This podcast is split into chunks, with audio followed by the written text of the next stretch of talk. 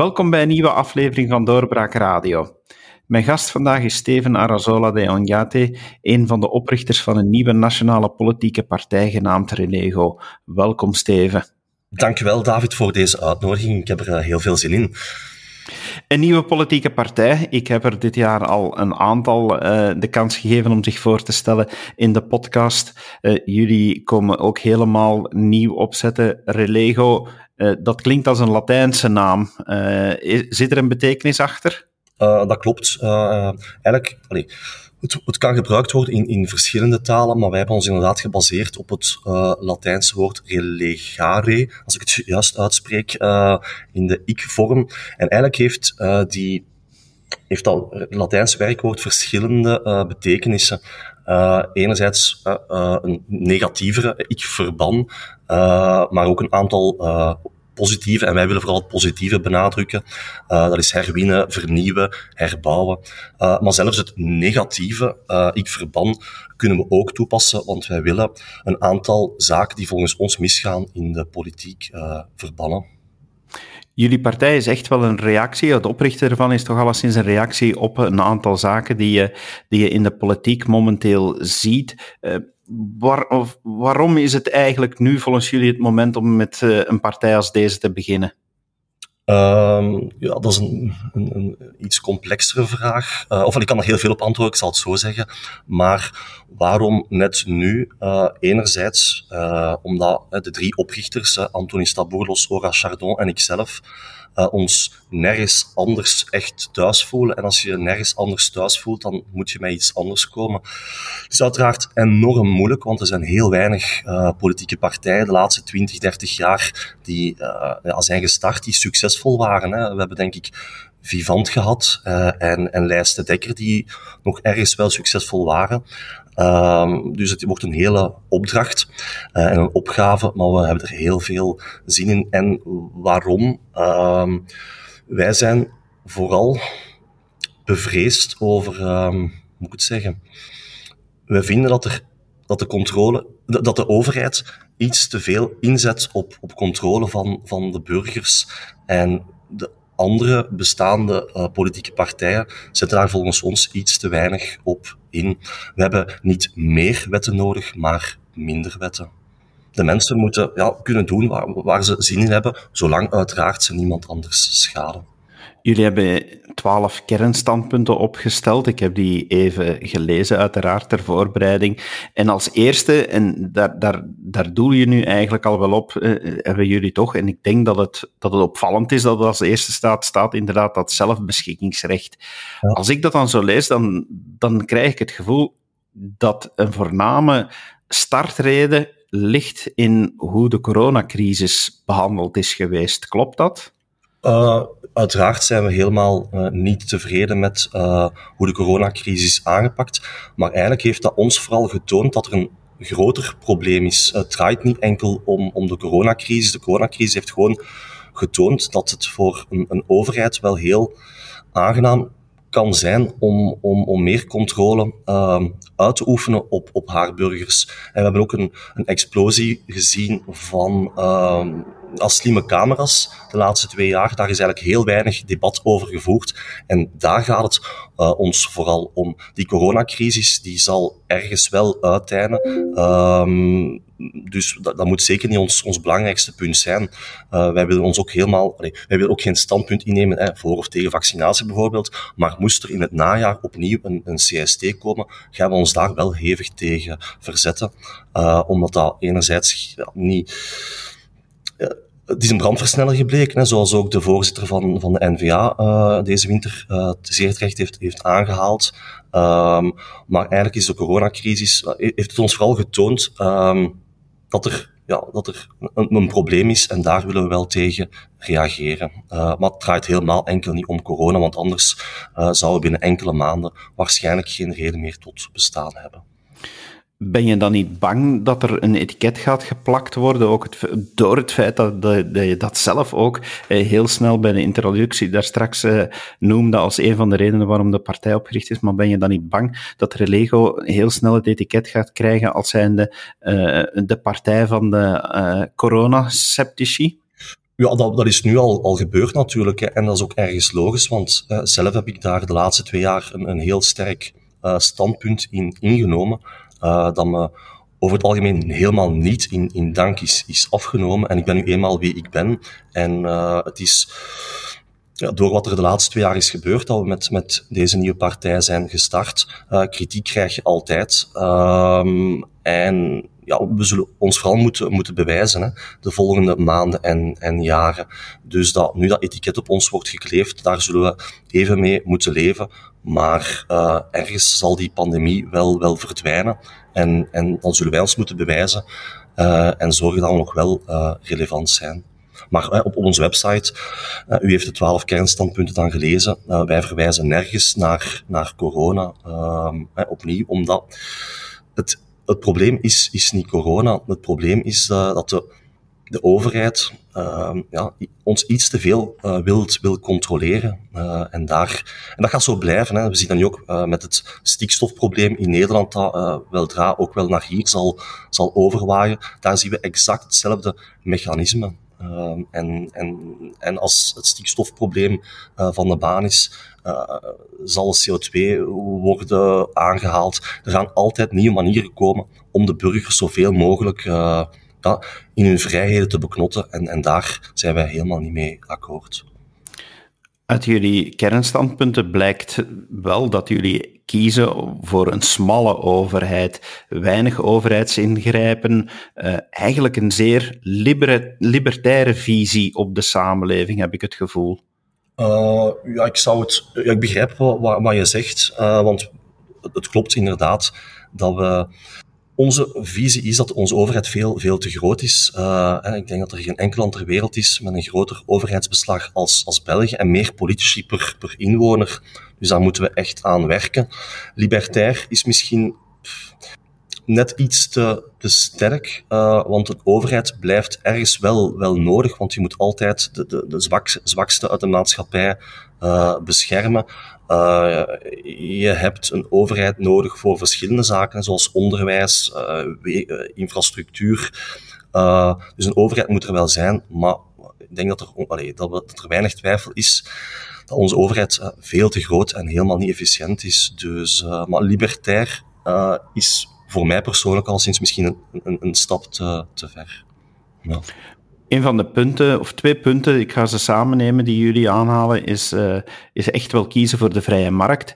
En heel duidelijk ook zeggen dat eigendomsrechten ten alle tijde beschermd moeten blijven. Um, vind je dan dat de overheid, eh, ja, duidelijk vinden jullie dat de overheid weinig moet ingrijpen, maar vind je dat je de vrije markt dan echt helemaal moet laten spelen zonder enig ingrijpen? Nee, ik, ik denk uh, dat een overheid blijft altijd, altijd nodig. daarom zijn we ook niet, niet, niet libertair. Uh, ik, ik denk dat we in, in België en West-Europa in het algemeen gelukkig mogen zijn dat de overheid uh, ja, de zwakste in de samenleving niet, niet alleen laat. Ik zou ook niet willen evolueren naar een Amerikaans systeem waar echt de allerzwakste helemaal uit, uit de boot vallen. Dus de vrije markt, heel belangrijk. We moeten mensen meer vrij laten, maar uh, ergens vind ik, of vinden wij nog wel, dat de overheid zeker zijn of, of haar rol uh, moet spelen en moet tussenkomen wanneer het echt uh, nodig is. Zoals bijvoorbeeld ook tijdens de coronacrisis. Uh, vind ik, en ik heb op heel veel zaken kritiek gehad, maar eigenlijk ben ik wel enorm blij dat onze federale, maar ook de Vlaamse regering echt de werknemers en ook de, de, over, de, de werkgevers heeft gesteund tijdens die, die lockdowns. Uh, ik werd pre-corona, ehm, ja, uh, ja, hoe moet ik het zeggen? Um, ik was allergisch aan ons begrotingstekort van, van, van 3%. Um, ehm, en ik heb nu gemerkt dat we zijn naar een begrotingstekort gegaan van 7, 8 procent. En eigenlijk bleef alles draaien. En hadden we dat niet gedaan, hadden er echt drama's uh, ontstaan, zowel voor bedrijven als, als, als voor gezinnen. Dus daar heeft uh, onze regering, of hebben onze regeringen volgens mij wel goed, goed werk geleverd. En op zo'n momenten moet er een overheid zijn die kan ingrijpen. Dus de vrije markt helemaal laten spelen um, kan ook, ook gevaarlijk zijn. Langs de andere kant, um, waren de, de, de beperkingen misschien iets te stevig. Maar goed, dat wisten we pas nadien. In de eerste lockdown in maart 2020 had ik toen premier geweest, had ik exact hetzelfde gedaan als premier Wilmes toen had gedaan. En de steunmaatregelen toen waren eigenlijk zo goed als perfect. Een ander standpunt dat jullie nemen is de burgerdemocratie. Nu, bij heel veel van jullie standpunten heb ik zo vaak het gevoel, als ik het lees, van ja, mooi, uh, kan ik heel goed begrijpen. Maar wat betekent het nu concreet? En, en hier had ik dat heel sterk, de burgerdemocratie. Hoe willen jullie dat dan effectief gaan invullen? Want dat je voor democratie bent, als we daar de negatieproef op toepassen, ik denk dat ik geen enkele partij zal kunnen interviewen die zegt van ja, wij zijn tegen de democratie. Zelfs diegenen misschien die er niet helemaal mee akkoord gaan, zullen nog zeggen wij zijn voor de democratie. Dus wat betekent dat concreet voor jullie? Maar eerst en vooral, uh, onze kernstandpunten uh, is, is de start van, van waar we naar, naartoe willen. Uh, het is onze ja, visie, zeg maar, van waar we naartoe willen, maar ons, ons programma en de concrete invulling gaan we nog helemaal uitwerken in verschillende uh, werkgroepen. En daar hebben we ook een oproep voor gedaan, die trouwens heel goed is onthaald. We hebben al drie, vierhonderd mensen die hebben aangegeven mee aan het programma te willen werken. Uh, dan concreter op uw vraag, wat is burgerdemocratie? Ehm, daar is mijn voorbeeld eigenlijk hoe Zwitserland het, het aanpakt. eerst en vooral is er veel meer decentralisatie. En daar trachten ze de politiek zo dicht mogelijk bij de burger te brengen. En je hebt daar maar drie bestuursniveaus. Hè. De gemeenten en, en steden, de kantons en dan het, ja, de, de nationale uh, entiteit, zeg maar. En uh, alles wat op het alles wat kan beslist worden op het laagste niveau, wordt daar ook beslist. En ik denk dat we daar naartoe moeten. En daar wordt de bevolking ook geraadpleegd in uh, referenda. En ik denk dat we daar uh, ook, uh, ook geen schrik voor moeten hebben in ons land. Want als je een referendum organiseert, dan moet je dat ook heel goed uitleggen. En, en dat gebeurt in Zwitserland volgens mij wel relatief goed. Dus uh, we moeten nog alles uitwerken, hoe wij het... Allee, we moeten ons programma om naar de kiezer te gaan nog uitwerken, daar gaan we hard aan werken. Maar ik zou mij alleszins graag uh, inspireren op het Zwitserse model. Maar ik ben uiteraard niet alleen en we willen dat graag doen met al onze leden. We hebben ook een, een website uh, die, die zo goed als klaar is, waar ook een ledenplatform is. En al ons, we gaan ons programma uitwerken, maar alle leden gaan ook via ons ledenplatform mee kunnen stemmen. Uh, en ook daar tonen we eigenlijk het voorbeeld van hoe een democratisch proces zou moeten in zijn werk gaan, want al onze leden gaan mee beslissen. Dan zou het kunnen dat er nog bepaalde punten alleszins misschien wel van toon veranderen. Want zoals je nu zegt, eh, zo dicht mogelijk bij de burger, dat geeft eigenlijk ook al min of meer een blauwdruk van hoe je dan een, een staatshervorming ziet. En bij jullie kernpunten staat een vereenvoudigde staatshervorming, die moet efficiënt zijn. En wederom, ja, dat, eh, dat zijn logische algemene uitgangsbegrippen. Maar als jullie dat concreet gaan invullen, eigenlijk zeg je nu van ja, dat kan nog bepaalde richtingen uitgaan, afhankelijk van wie zich aansluit bij de partij. Klopt, 100% inderdaad. Ja. Hoe zie je dat dan eh, verder gaan met de partij? Van hoe, gaan jullie, hoe gaan jullie de volgende stappen nemen om verder uit te bouwen?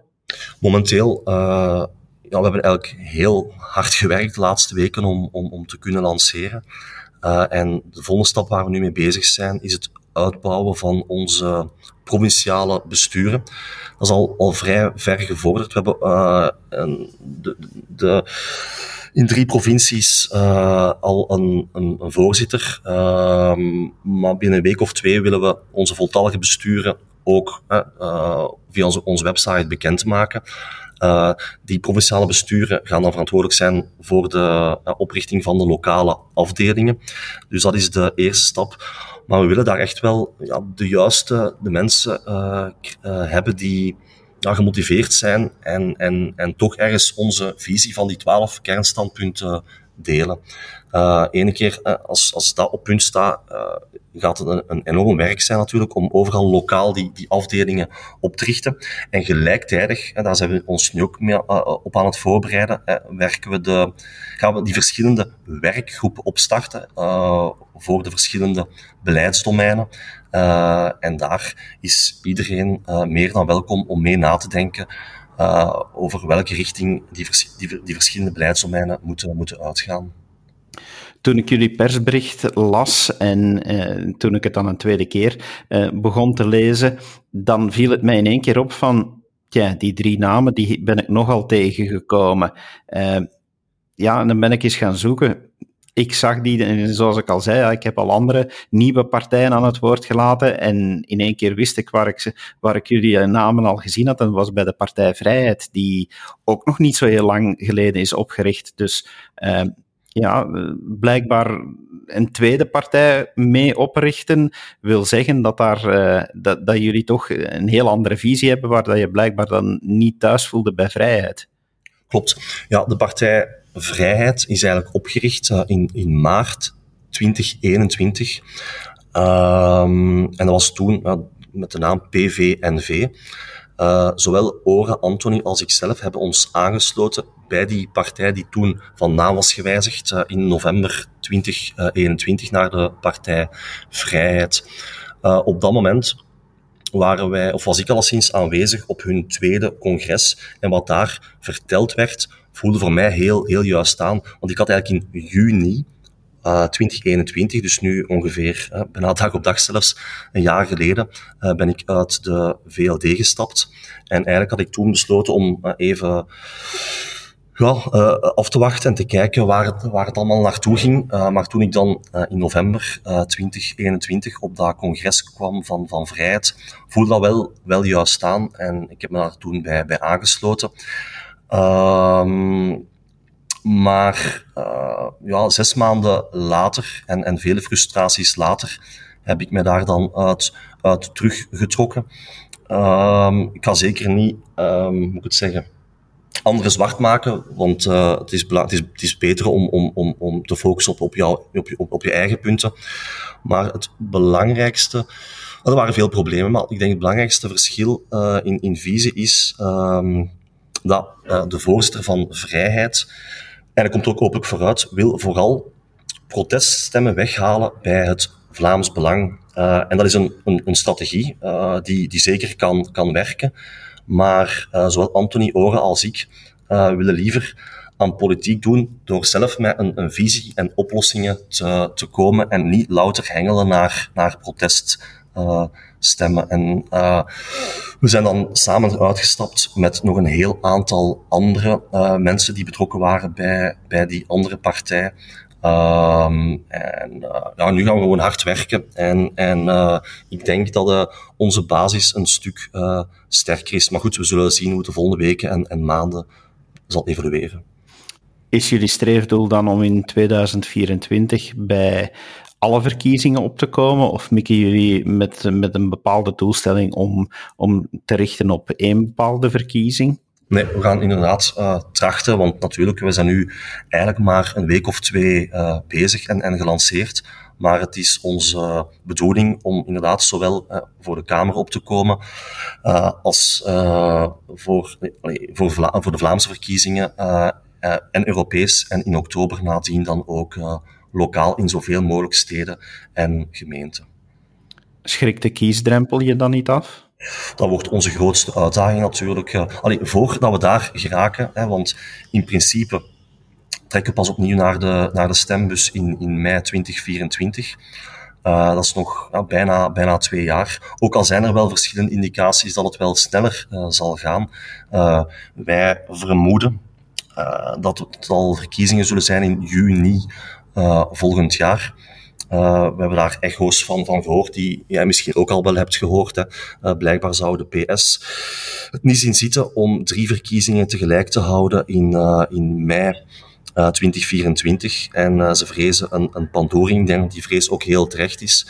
En blijkbaar zouden zij juni 2023 als, als datum voorhouden. En we weten helaas ook in België, als de pers iets wil, dat ze het meestal wel, wel krijgen. dus we hebben waarschijnlijk nog, nog een jaar tijd om ons, ons voor te bereiden. En effectief, de kiesdrempel halen uh, is, is, is helemaal niet evident, maar volgens ons is het ook wel mogelijk. We hebben een voorbeeld gehad in uh, Slovenië was het, ongeveer twee maanden geleden zijn daar verkiezingen geweest. Drie maanden voor die verkiezing is daar een nieuwe partij gelanceerd. Uh, die was ja, groen-links, denk ik. Uh, niet echt mijn signatuur, maar het is wel een mooi voorbeeld van dat het mogelijk is om niet alleen de kiesrempel te halen, maar zelf een grote overwinning te halen. Want in Slovenië heeft die partij bij de eerste deelname meer dan 30% van de stemmen binnengehaald.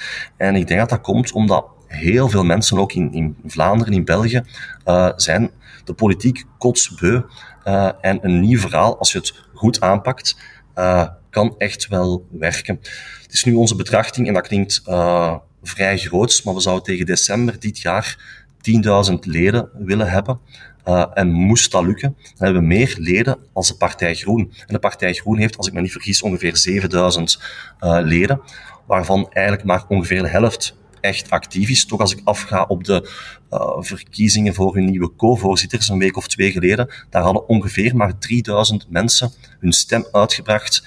Uh, dus dat wil zeggen, denk ik dan toch, dat er maar 3000 mensen bij die partij echt geëngageerd zijn. En als wij er dan in zouden slagen om tegen december van dit jaar 10.000 actieve leden te hebben, uh, dan kunnen we volgend jaar volgens mij echt wel iets heel mooi op poten zetten in aanloop naar de volgende verkiezingen.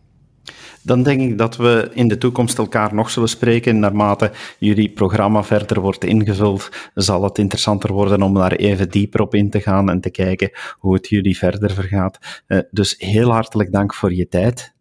Ja, heel veel dank David om, om, om uh, mij uit te nodigen. Dat doet mij een, een, enorm veel plezier.